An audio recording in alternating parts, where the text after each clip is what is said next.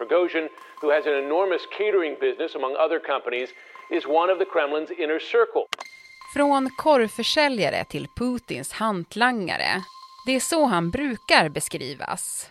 Men på sistone har den ökända Wagnergruppens grundare, Jevgenij Prigozhin, tagit sig an en ny roll.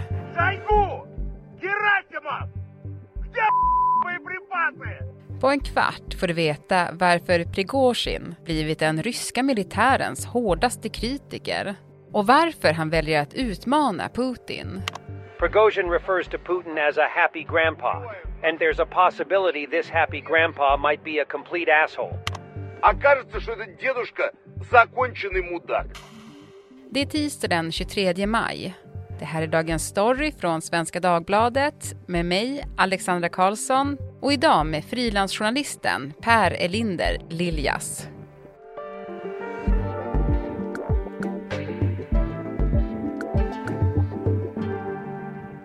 Du Per, du har ju skrivit en text i Svenska Dagbladet om Wagnergruppens ledare Jevgenij Prigozhin. Och Wagnergruppen har ju varit högaktuella i helgen när uppgifter kom om att de har tagit kontroll över hela Bachmut.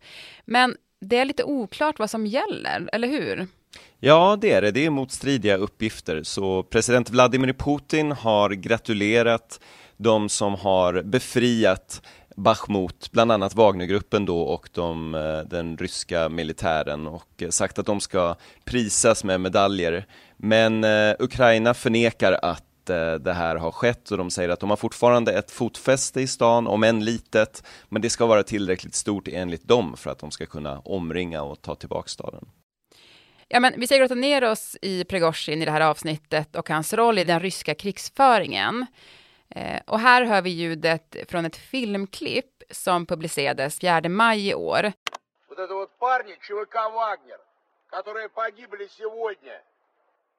Du Per, vad är det som händer i den här videon?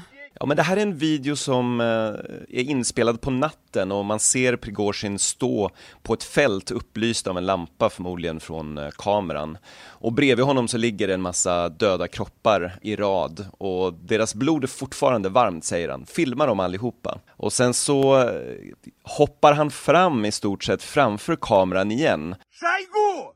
Герасимов! Где боеприпасы?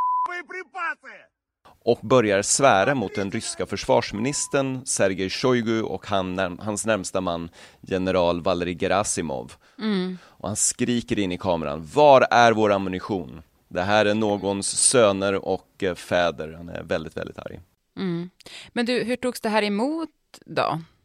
Ja, nej men eh, han har gjort ett par sådana här utspel, även om det här kanske var det mest dramatiska. Han har kanske blivit lite mer och mer hysterisk för varje gång. Och eh, det skulle kunna vara så att det här är en slags förhandlingsmetod. Det säger lite grann om att han har kanske inte direkt några, någon direkt lina till Vladimir Putin utan han, han markerar offentligt och sen så hoppas han att det får verkan. Eh, helt enkelt att han vill ha mer ammunition. Tidigare har Wagnergruppen fått mycket mer och mycket bättre ammunition än eh, de andra förbanden. Så det kan vara lite av en taktik men eh, det kan vara också helt enkelt att han är väldigt eh, känner väldigt mycket för sina soldater och är lite smått desperat och väldigt eh, förbannad på att eh, de utsätts för sån svår situation som de har gjort. Mm. Ja, det har kallats att de har varit kanonmat. Absolut, men det ingår kanske också lite grann i Prigozjins egen taktik. Det släpptes nyligen en studie som har gått igenom lite grann hur Ryssland har utvecklat sin taktik i kriget och de har eh, istället för att göra stora eh, frammarscher så, så skickar de ut små eh, grupper med människor i fronten och det, har, det är någonting som Wagnergruppen har gjort väldigt mycket också och det är då folk som har blivit rekryterade från fängelset. Så det är eh, kanske lite tveksamt hur Prigozjin känner för de här, de kanske har blivit lite rekryterade just för att vara någon slags kanonmat. Spring? Is that you? Warmer temps mean new Allbirds styles. Meet the Superlight Collection, the lightest ever shoes from Allbirds, now in fresh colors. These must have travel shoes have a lighter than air feel and barely there fit that made them the most packable shoes ever. Plus, they're comfy right out of the box. That means more comfort and less baggage. Experience how Allbirds is redefining comfort. Visit allbirds.com and use code SUPER24 for a free pair of socks with a purchase of $48 or more. That's A L L B I R D S.com, code SUPER24. Eh, vi ska prata mer, eh, Per, om de här utspelen från Prigozjin lite senare eh, i programmet och, och, hur man då ska tolka dem. Eh, men först bara, hur skulle du beskriva Prigozjin?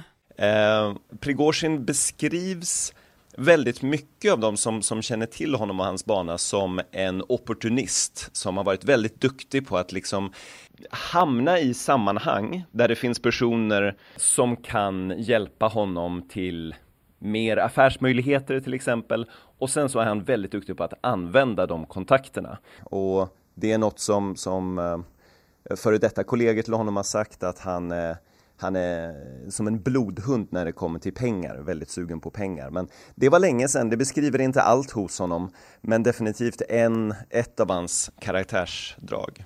Mm. Jag menar, han är ju då chef för eh, privatarmén då, Wagnergruppen det som kanske är lite speciellt med honom med tanke på det som han gör nu då, det är att han varken har en bakgrund som militär eller politiker. Hur, hur har han liksom tagit sig dit han är idag? Ja, men Prigozjin har en ganska märkvärdig bana fram till dit där han är idag. Han eh, eh åkte in i fängelse 19 år gammal efter att ha eh, utfört en rad våldsamma rån i sin hemstad Sankt Petersburg. Och sen så släpptes han efter nio år, år 1990, då Sovjetunionen var i upplösning. Och började steg för steg bygga en entreprenörsbana istället. Så först började han sälja korv, sen så blev det att han köpte ett par olika matbutiker, han hade eh, spel, betting, eh, många olika saker som han, eh, som han startade upp. Men sen till slut så var han med och startade en restaurang som eh, blev väldigt populär. Det var en fine dining restaurang som hette Old Custom House. Och en av dem som eh, började gå dit, det var Vladimir Putin som då jobbade för borgmästaren. Mm. Men de har ju haft en, en lång relation. Alltså hur har den sett ut då, sen dess? När Putin gick vidare till Kreml och blev president så, så fortsatte han åka till Sankt Petersburg och besöka Old Custom House. Eh, till slut så anställde han helt enkelt Prigozjin för att eh, laga maten till hans statsmiddagar. Mm. Ganska bra kock då kan man tänka sig. Det är väl möjligt i varje fall. Jag tror att det var väl kanske inte han som lagade maten, men han, han, eh, han har sagt att Eh, han har gjort i stort sett en intervju, eller väldigt få åtminstone. Och eh, under den intervjun så sa han att eh, Putin gillade att jag inte var finare än att jag själv kunde komma ut med maten. Så han, han bar i varje fall fat, så han var ganska hands-on. Det var någon annan som beskrev att han var otroligt nitisk. Han till och med gick med en overhead-apparat under borden för att kontrollera att det inte fanns någon smuts. Men du, den här relationen då eh, mellan, eh, mellan de här två herrarna, alltså, är det, alltså har de en vänskapsrelation? Nej, vad det verkar så är det ingen riktig vänskapsrelation. Det är i varje fall vad eh, Rysslandskännaren Mark Galeotti har sagt till mig. Utan Putin gillar Prigozjin så länge som han har användning för honom. Men det går inte längre än så. Han bjuder inte hem honom på middag eller liknande. Året är 2014 när den då 53-årige oligarken Jevgenij Prigozjin kliver in genom den pampiga entrén på det ryska försvarsdepartementet i Moskva.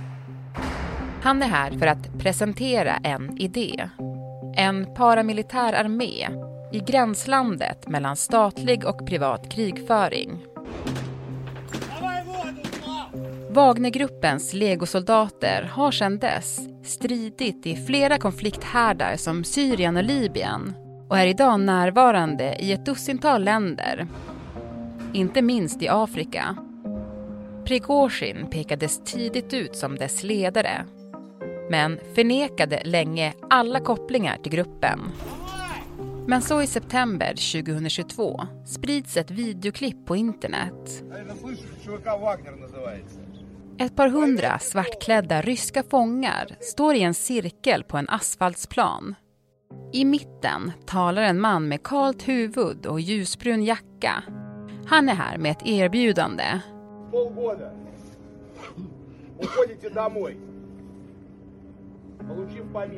Sex månader vid krigets frontlinje i utbyte mot amnesti. Den brunklädde mannen bekräftas snart vara Prigozjin som nu klivit ut i rampljuset.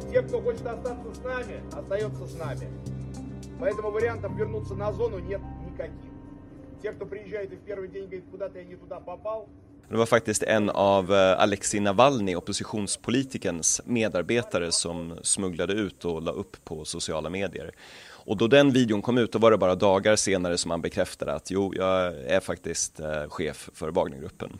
Och sen har han tagit på sig den rollen väldigt stolt ska man säga, att eh, han, eh, han har blivit en väldigt offentlig person sedan dess och eh, verkar verkligen anammat det. Mm. Men vilken roll har Wagnergruppen spelat i kriget i Ukraina skulle du säga? Ja, men Wagnergruppen är en eh, väldigt erfaren skara soldater som har stridit på många håll i världen. Många kommer från början också från eh, spjutspetskompanier i den ryska militären. Så eh, de är erfarna på att strida, de har stridit sida vid sida vid många tillfällen tidigare. Så de har fyllt en väldigt viktig roll. Just infanteriet är ju någonting som har behövts i Ryssland, eh, eller i Ukraina-kriget ska jag säga. Så de har fyllt en, en viktig roll, de har varit med och tagit några städer och eh, Prigozjin har tagit på sig mycket ära då det har gått bra. Mm. Ja, men om vi återvänder då till relationen mellan Putin och Prigozjin. Eh, alltså Prigozjin har ju börjat eh, öppet vända sig mot Putin. Eh, hur ska man förstå det? Ganska tidigt i kriget så började Prigozjin gå ut och kritisera militärledningen, kritisera försvarsministern, kritisera olika generaler. Det handlade mycket om att de var inkompetenta som inte lyckades ta över Ukraina och det var ju på många sätt en, en misslyckad invasion. Så han var väldigt verbal med det där, men visste alltid gränsen till att han inte skulle kritisera Putin. Fram tills för ett par veckor sedan då ehm, de flesta som har hört inspelningen säger att nej men det här är en kritik av Putin. Men han gör det i lite andra ordalag. Han pratar om en farfar.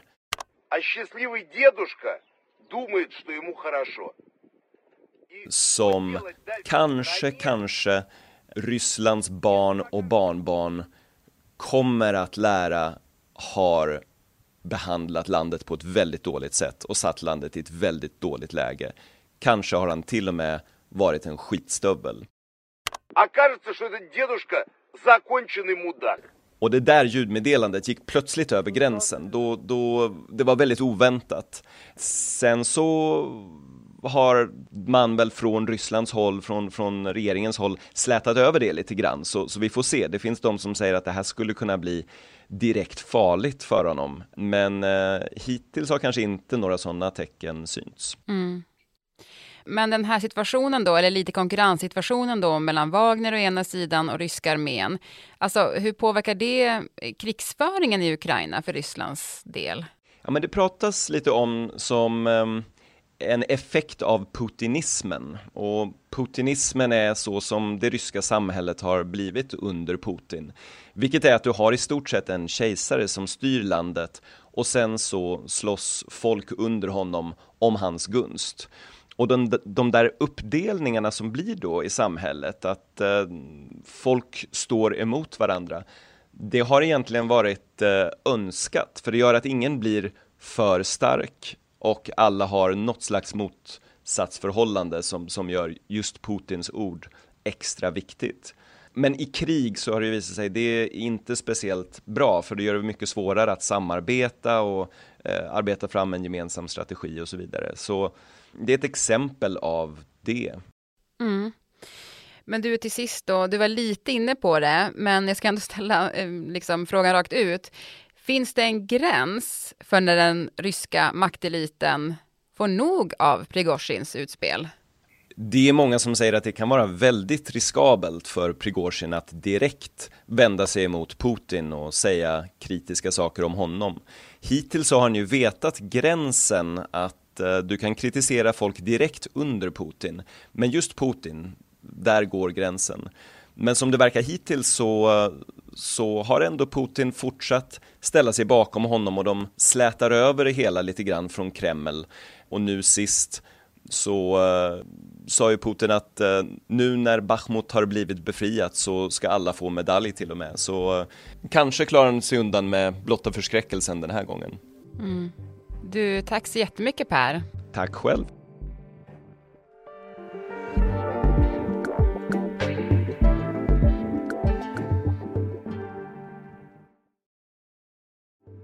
Och programmet idag producerades av Moa Larsson, redaktör var Stina Fischer och jag heter Alexandra Karlsson. Vill du kontakta oss så mejla till dagensstory.svd.se. Och klippen i programmet kom från The Telegraph, CNN och The Guardian.